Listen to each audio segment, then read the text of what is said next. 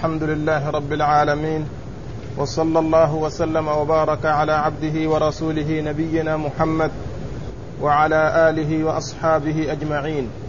قال الإمام النسائي رحمه الله: باب حجب الجنب من قراءة القرآن. وقال: أخبرنا علي بن حجر قال أخبرنا إسماعيل بن إبراهيم عن شعبة عن عمرو بن مرة عن عبد الله بن سلمة قال: أتيت علي رضي الله عنه أنا ورجلان، فقال: كان رسول الله صلى الله عليه وسلم يخرج من الخلاء فيقرأ القرآن ويأكل معنا اللحم، ولم يكن يحجبه عن القرآن شيء ليس الجنابة. بسم الله الرحمن الرحيم. الحمد لله رب العالمين، وصلى الله وسلم وبارك على عبده ورسوله نبينا محمد وعلى آله وأصحابه أجمعين. أما بعد، فيقول النسائي رحمه الله: باب حجب الجنب من قراءة القرآن.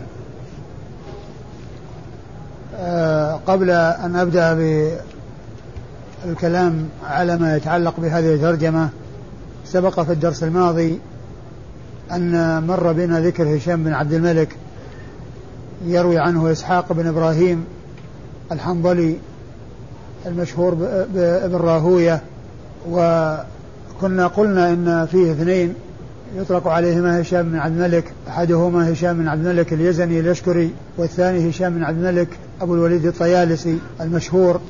وإسحاق بن إبراهيم الحنظلي ذكر المزي في تهذيب الكمال أنه يروي عن أبي الوليد الطيالسي هشام بن عبد الملك، وليس في الذين يروي عنهم من اسمه هشام بن عبد الملك غير الطيالسي.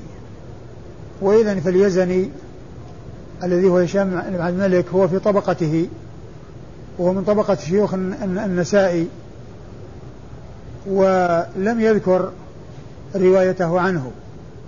وعلى هذا فالمراد بهشام بن عبد الملك الذي روى عنه إسحاق بن إبراهيم الحنظلي هو أبو الوليد الطيالسي. وقد سبق للنسائي أن ذكر إسنادا فيما مضى وفيه إسحاق بن إبراهيم يروي عن أبي الوليد الطيالسي ولم يسمي هناك، وإنما ذكره بكنيته أبو الوليد، يعني قال إسحاق بن إبراهيم الحنظلي حدثنا أبو الوليد، والمقصود به الطيالسي هشام بن عبد الملك. فإذا إسحاق بن إبراهيم يروي عن هشام بن عبد الملك أبو الوليد الطيالسي. والحديث مر في درس قبل أمس يوم الثلاثاء الماضي، والموضع الذي سبق أن مر تحت رقم 194 والرقم الأخير بكم؟ 261. الموضع القريب الذي قال فيه هشام بن عبد الملك ولم يذكر كنيته 261، والموضع الأول الذي روى فيه إسحاق بن إبراهيم عن أبي الوليد وهو الطيالسي ولم يسميه هناك في 194.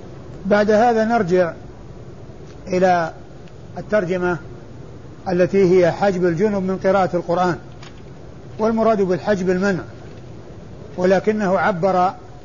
ولكن النسائي عبر بكلمة الحجب ولم يذكر المنع، لأنها توافق ما جاء في الحديث، لأن الحديث فيه ذكر الحجب، فهو جعل الترجمة بلفظ الحجب وليس بلفظ المنع، حتى تطابق الترجمة ما جاء في الحديث من ذكر الحجب.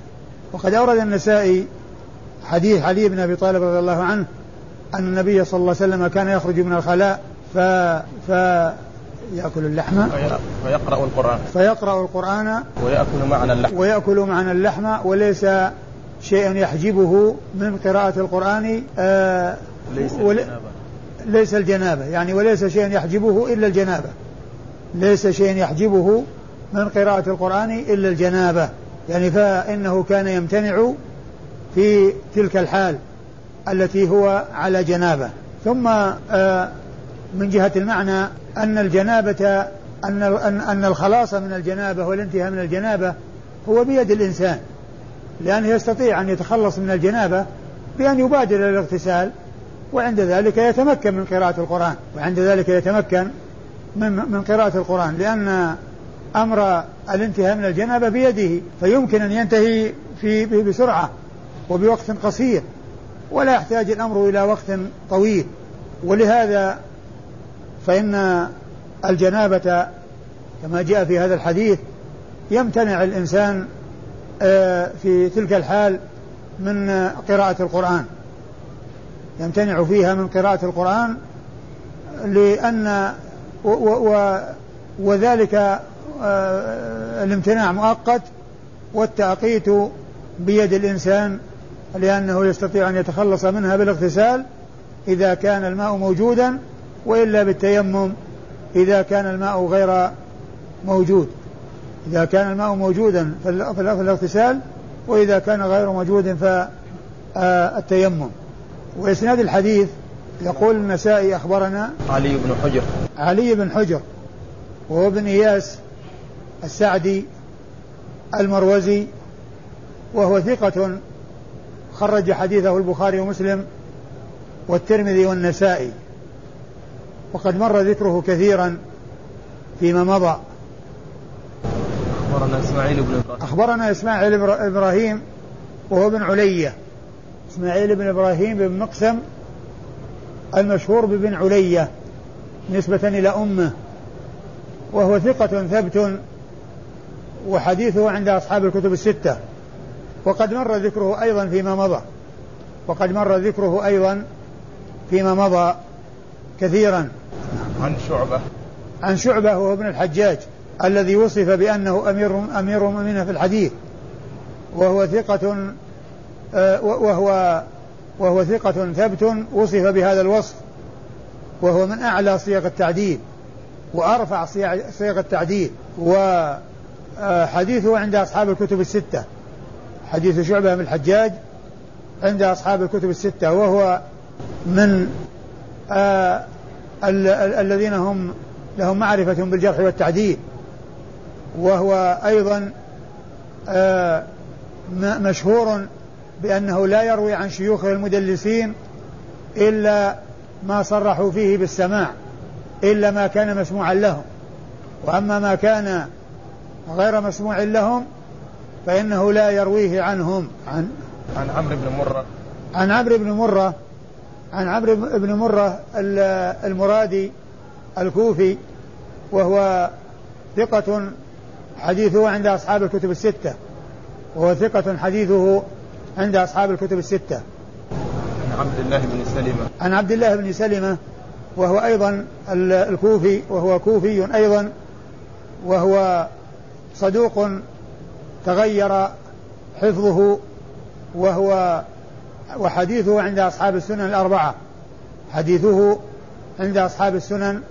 الأربعة، عن علي رضي الله تعالى عنه، وهو أمير المؤمنين رابع الخلفاء الراشدين، أحد العشرة المبشرين بالجنة، وهو ابن عم رسول الله صلى الله عليه وسلم وصهره، وأبو الحسنين، ومناقبه جمة، وحديثه عند أصحاب الكتب الستة، وقد مر ذكره كثيرا فيما مضى، رضي الله تعالى عنه وأرضاه.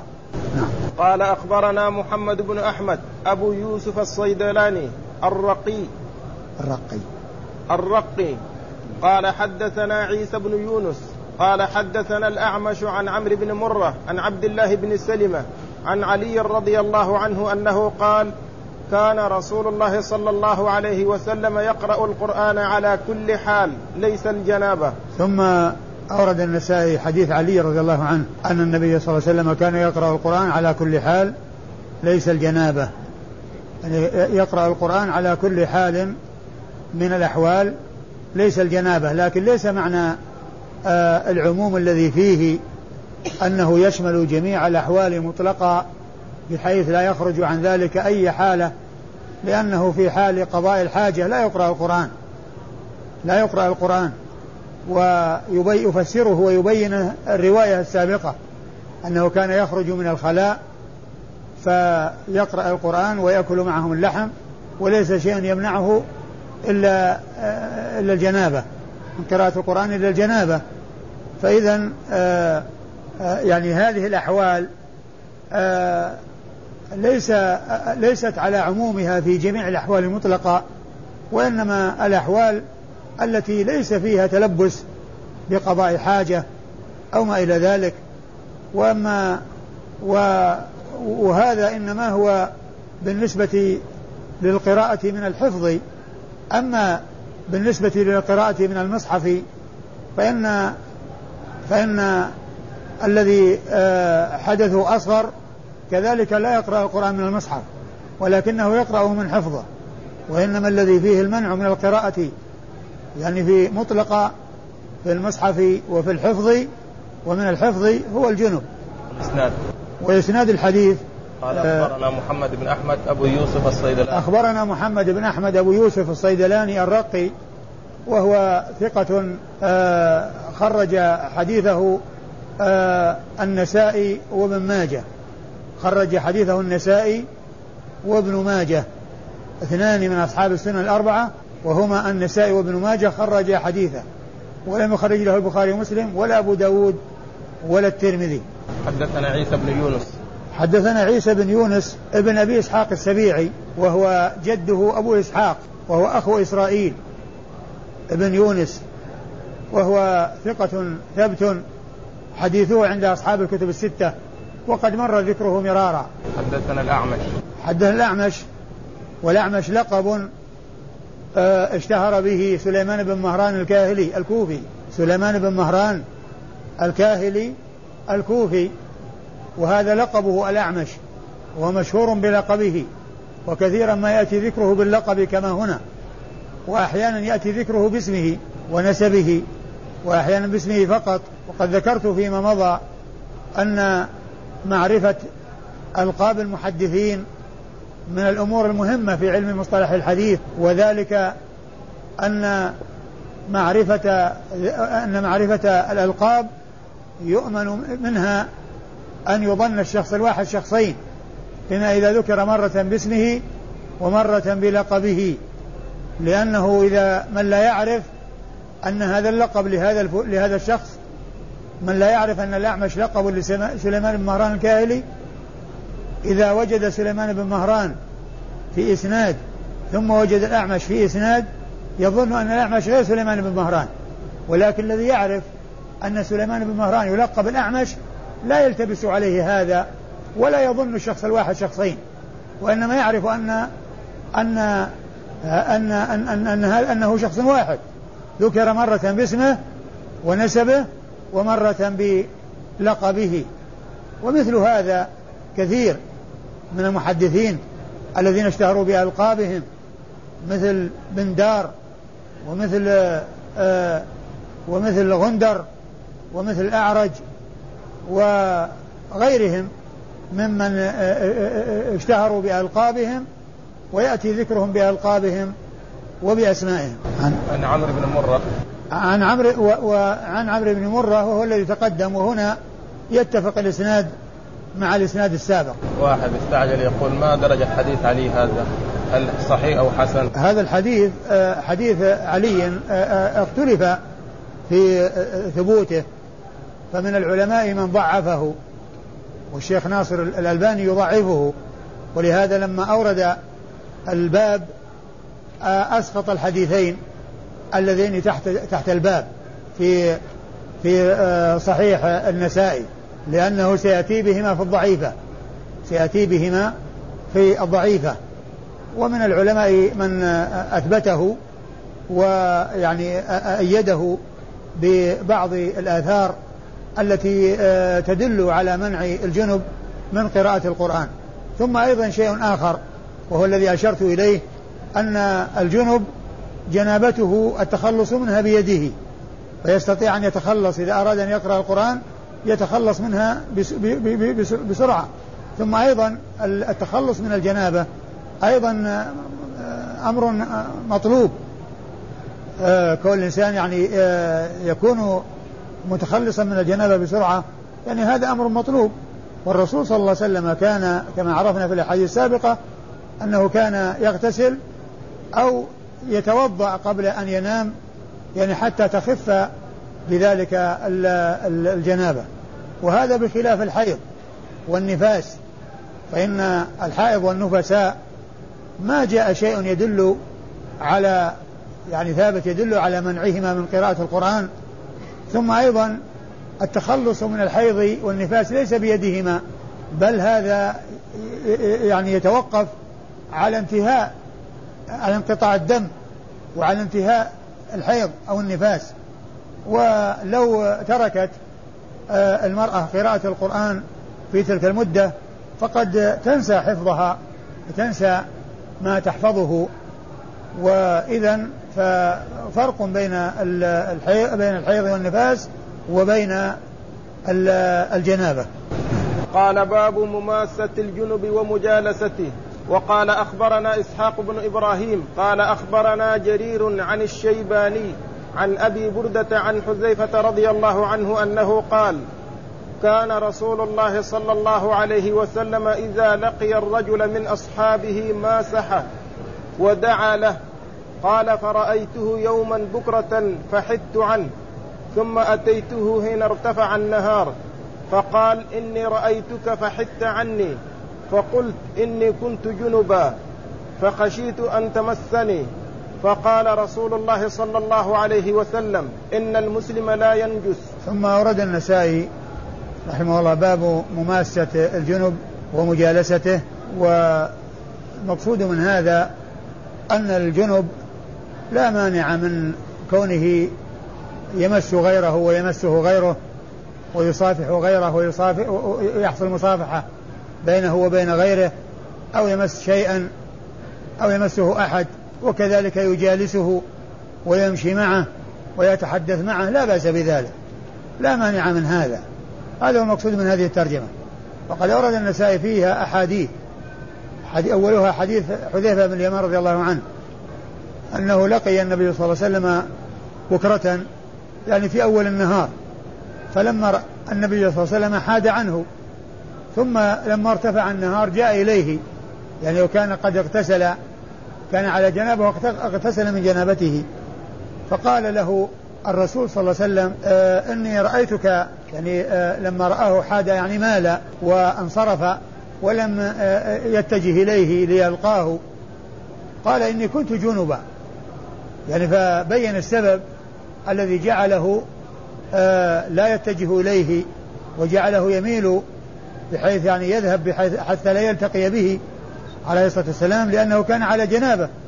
فالنبي صلى الله عليه وسلم قال: إن المؤمن لا ينجس، إن المؤمن لا ينجس، يعني أنه لا مانع من هذا العمل الذي ظننت أنه لا يصلح، بل لا بأس به، لا مانع منه. وهذا فيه دليل على أن غسل الجنابة لا يكون على الفور، وعلى أن الإنسان له أن يمشي وأن يخرج للسوق وعليه جنابة، لا بأس بذلك، لأن هذا الصحابي وكذلك أبو هريرة كما سيأتي في الحديث أيضا أنهم لقوه وقد خرجوا من بيوتهم وعليهم جنابة، ودل هذا على جواز مثل ذلك، وعلى أن مصافحة الجنب وملامسته وكونه يمسه غيره ويمسه أحد أنه لا محذور فيه ولا مانع منه، وأن يعني عرقه وما يعني يحصل منه أنه لا شيء فيه، لا مانع منه ولو كان به عرق ومس جسده.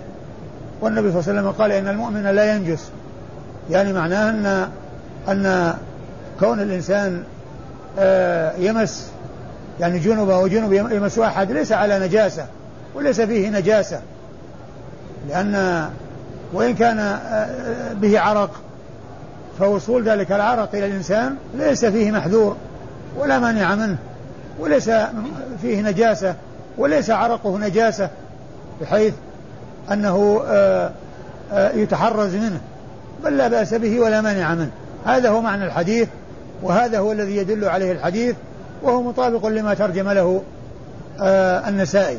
وإسناد الحديث: أخبرنا إسحاق بن إبراهيم وهو الحنظلي اسمه إسحاق بن إبراهيم بن مخلد الحنظلي المشهور ببراهوية، وهو ثقة محدث فقيه، وصف بأنه أمير المؤمنين في الحديث، من الذين وصفوا بهذا الوصف الرفيع وهذا اللقب العالي، وهو كونه يطلق عليه بأنه أمير المؤمنين في الحديث. وقد خرج حديثه أصحاب الكتب الستة إلا بن ماجه، خرج حديثه أصحاب الكتب الستة إلا بن ماجه، فإنه لم يخرج له شيئا. أخبرنا جرير وهو بن عبد الحميد، وهو ثقة مر ذكره كثيرا فيما مضى، وحديثه عند أصحاب الكتب الستة. عن الشيباني وهو سليمان ابن أبي سليمان أبو إسحاق الشيباني، وهو ثقة خرج حديثه أصحاب الكتب الستة أيضا. عن أبي بردة وهو ابن أبي موسى الأشعري. أبو بردة هو ابن أبي موسى الأشعري، وهو ثقة حديثه عند أصحاب الكتب الستة، خرج حديثه أصحاب الكتب الستة.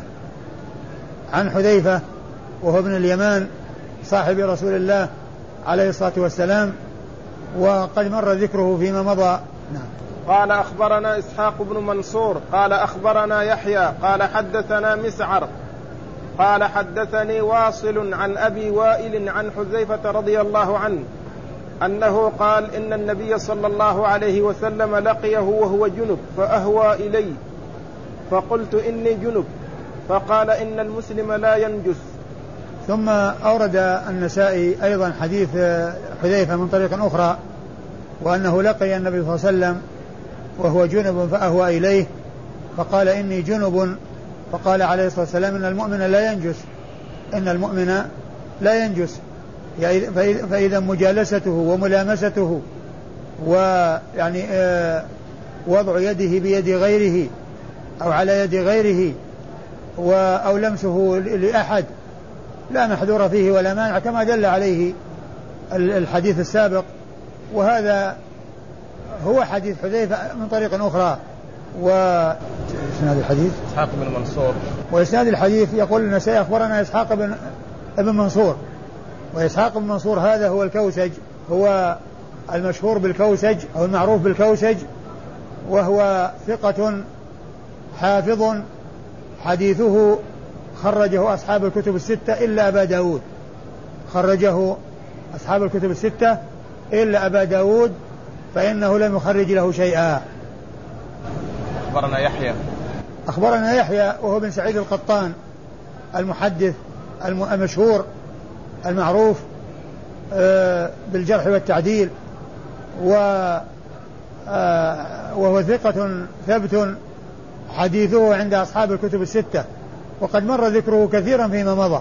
قال حدثنا مسعر وهو ابن كدام، مسعر ابن كدام وهو ثقة ثبت حديثه عند أصحاب الكتب الستة، حديثه عند أصحاب الكتب الستة. قال حدثني واصل وهو ابن حيان الأحدب، وهو ثقة ثبت أيضا وحديثه عند أصحاب الكتب الستة.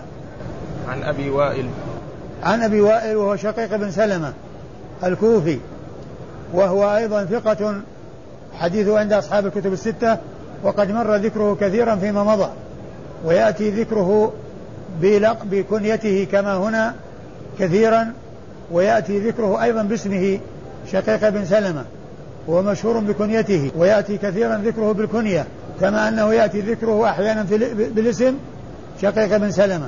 وقد ذكرت فيما مضى أيضا أن معرفة أصحاب كنى المسمين أن فائدتها مثل فائدة معرفة ألقاب المحدثين، حتى لا يظن الشخص الواحد شخصين، إذا ذكر مرة باسمه ومرة بكنيته. وأبو وائل هذا هو مخضرم تابعي ثقة حديثه عند أصحاب الكتب الستة. عن حذيفة بن اليمان وهو الصحابي في الحديث المتقدم.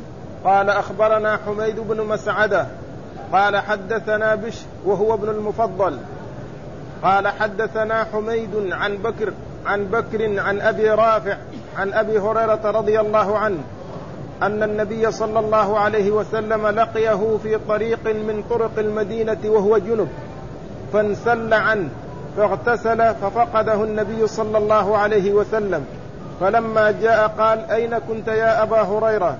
قال يا رسول الله إنك لقيتني وأنا جنب فكرهت أن أجالسك حتى أغتسل، فقال سبحان الله إن المؤمن لا ينجس.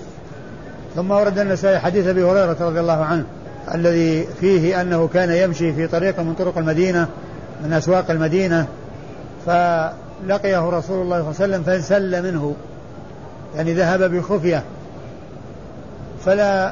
فلما شعر بذلك رسول الله عليه الصلاة والسلام لما لقيه ذكر له ما حصل منه من الانسلال فبين له عذره وقال إنه كان على جنابه وأنه كره أن يجالسه وهو جنب، وقال عليه الصلاة والسلام سبحان الله إن المؤمن لا ينجس، سبحان الله إن المؤمن لا ينجس.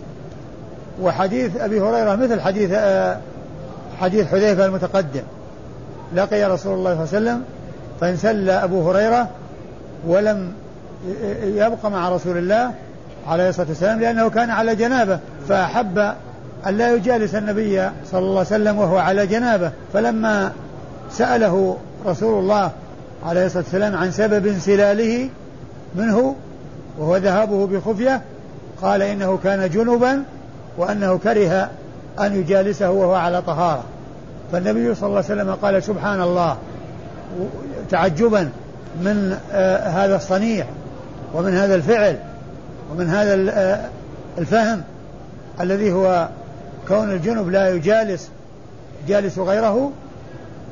ثم بين عليه الصلاة والسلام فقال إن المؤمن لا ينجس، وإذا فمجالسته ومخالطته وملامسته لا بأس بها.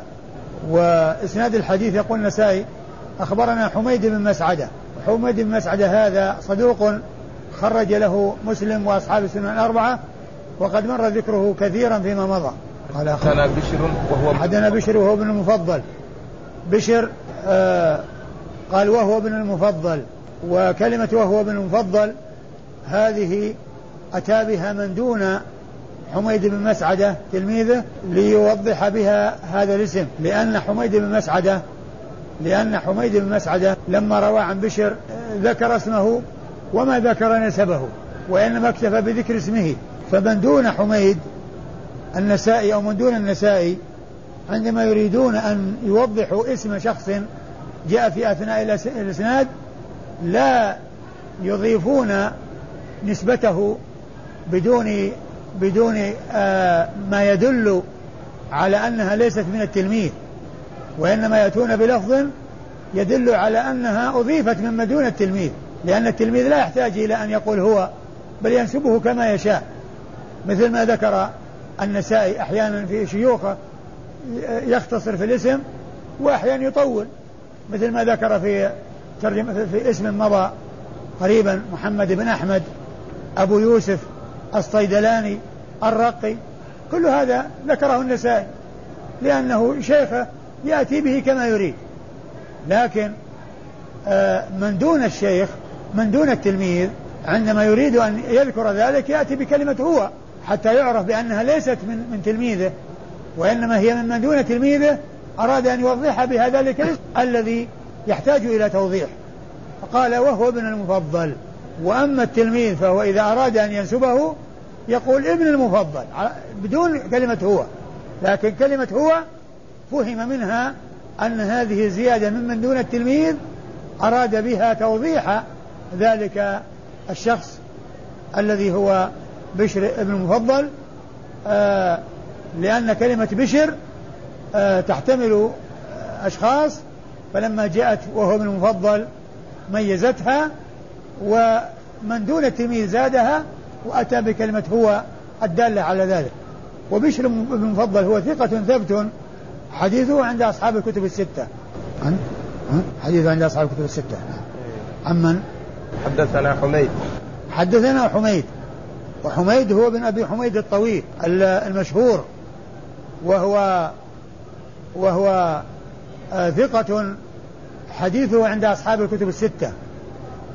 وقد ذكر في ترجمته أنه توفي أو مات وهو قائم يصلي، ذكر الحافظ في ترجمته عندما ذكر في التقريب قال مات وهو قائم يصلي. عن بكر وهو بن عبد الله المزني الكوفي، وهو أيضا ثقة ثبت حديثه عند أصحاب الكتب الستة. عن أبي رافع وهو نفيع الصائغ المدني، وهو مشهور بكنيته، وهو ثقة حديثه عند أصحاب الكتب الستة أيضا. عن أبي هريرة وهو الصحابي الجليل أكثر الصحابة حديثا على الإطلاق، وهو أكثر السبعة المعروفين بكثرة الحديث عن رسول الله عليه الصلاة والسلام من الصحابة رضي الله تعالى عنهم أجمعين، وحديثه عند أصحاب الكتب الستة. والله تعالى أعلم، وصلى الله وسلم وبارك على عبده ورسوله نبينا محمد وعلى آله وأصحابه أجمعين.